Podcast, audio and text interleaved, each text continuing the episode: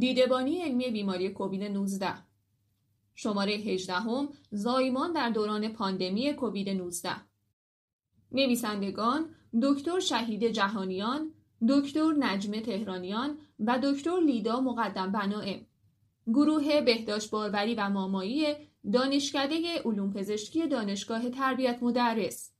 من مرجان قربانی از اینکه در این اپیزود با ما همراه هستید سپاس گذارم.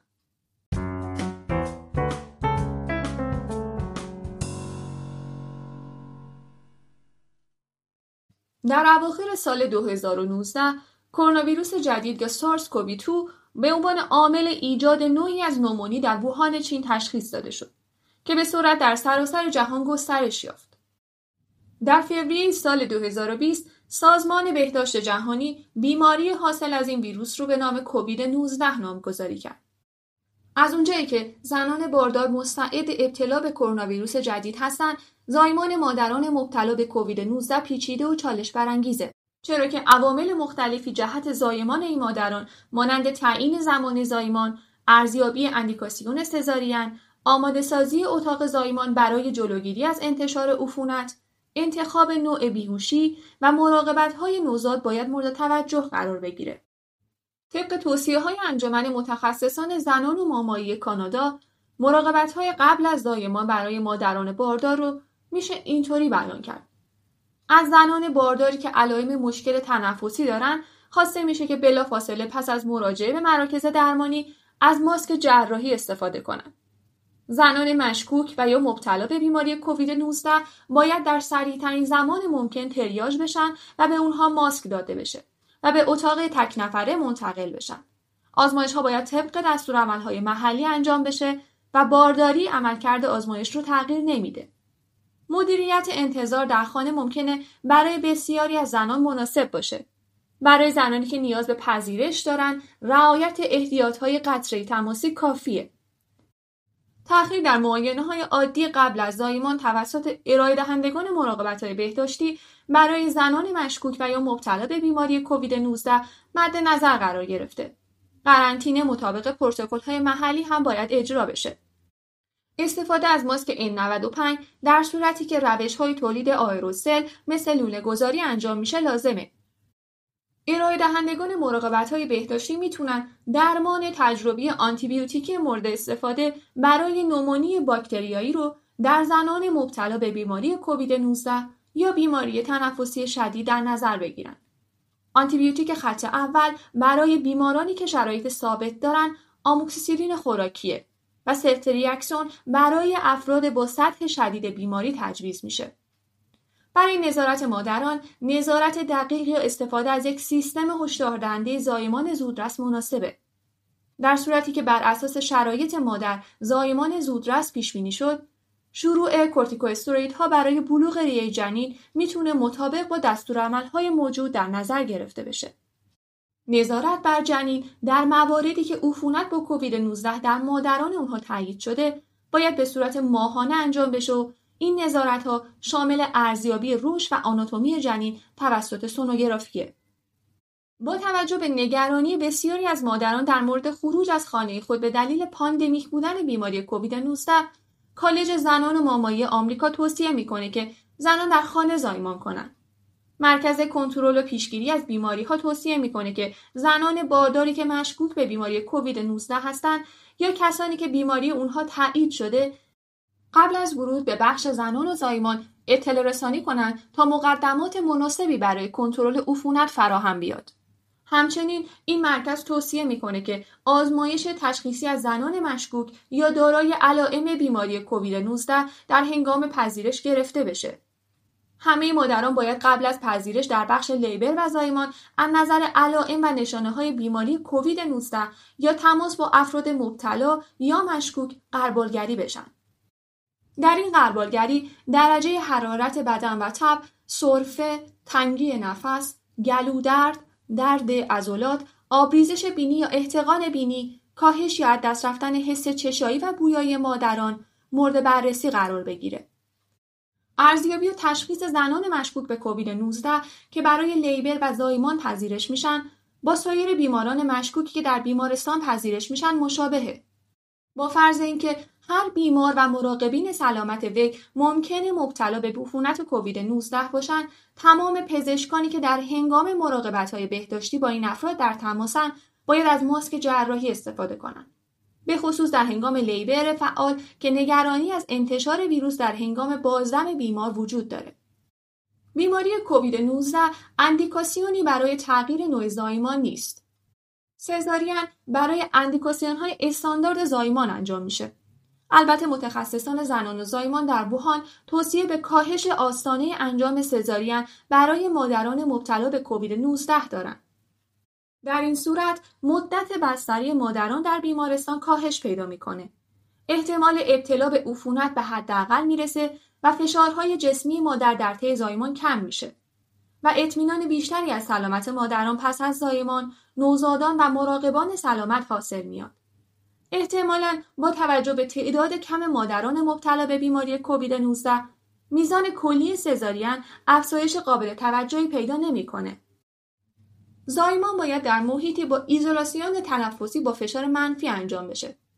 در صورت عدم دسترسی به این محیط لازمه که از محیط با ایزولاسیون عفونی یا اتاق جراحی با ایزولاسیون عفونی جهت زایمان استفاده بشه.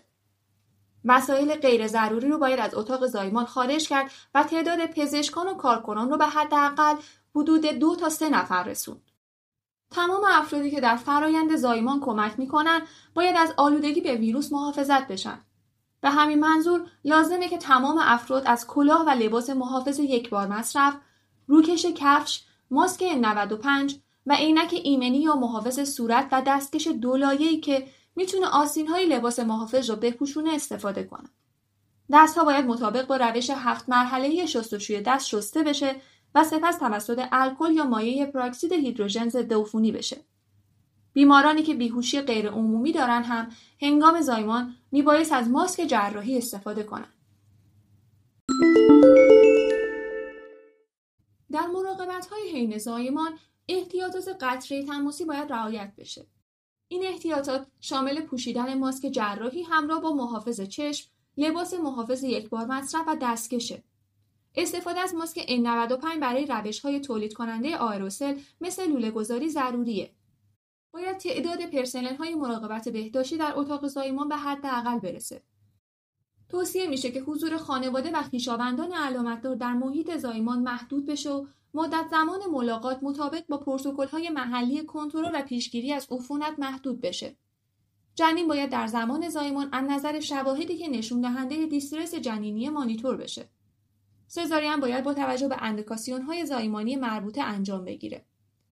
شواهدی مبنی بر تولید آیروسل در مرحله دوم لیبل وجود نداره. لذا احتیاط های قطره تماسی برای زایمان طبیعی کافیه. استفاده از ماسک N95 برای تیم جراحی در سزارین زمانی که نیاز به تبدیل بیهسی نوراگزیال به بیهوشی عمومی باشه و با توجه به احتمال تولید آئروسل ضروریه. هیچ شواهدی در مورد جلوگیری از تأخیر در clamp بندناف یا تشویق به تمیز کردن زود هنگام نوزاد وجود نداره. اقدامات معمول مانند تأخیر در clamp بندناف و تماس پوست با پوست نوزاد با مادری که ماسک پوشیده و البته بعد از شستشوی دستهای مادر باید ادامه پیدا کنه. زایمان سزارین انتخابی باید تا زمانی که مادر عفونی تلقی نشه به تأخیر انداخته بشه.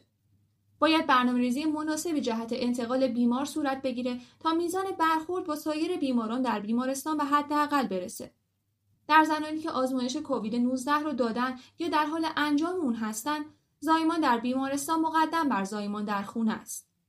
صرف نظر از سن حاملگی زنان باردار مبتلا به بیماری کووید 19 لازمه که آزمایش تشخیصی مربوط به آلودگی با کرونا ویروس جدید از طریق سواب نازوفارنکس و سواب بندناف و نوزاد انجام بگیره. علاوه بر موارد ذکر شده لازمه که نکاتی هم در رابطه با زایمان مادر مبتلا به کووید 19 مورد توجه قرار بگیره.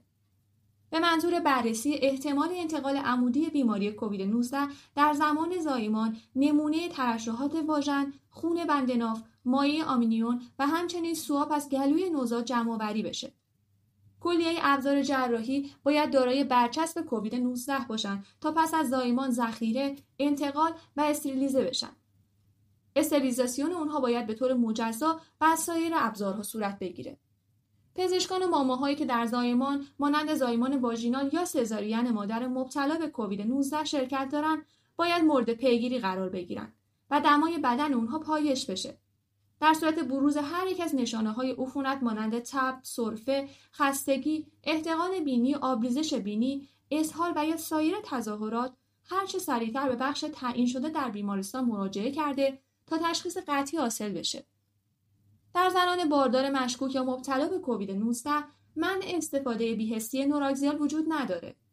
این بیهستی می‌تونه ضد دردی خوبی رو ایجاد کنه و باعث کاهش استرس قلبی ریوی ناشی از درد و استراب بشه و در صورت نیاز به سزارین و اورژانسی می‌تونه نیاز به بیهوشی عمومی رو کاهش بده. بیهستی اپیدورال یا بیهوشی عمومی هم می‌تونه در زایمان زنان مبتلا به کووید 19 استفاده بشه. اکثر پزشکان طرفدار استفاده از بیهستی اپیدورال برای زنان باردار مبتلا به کووید 19 هستند. چرا که باعث کاهش و تشدید عفونت در طی فرایند لوله گذاری و استخراج میشه.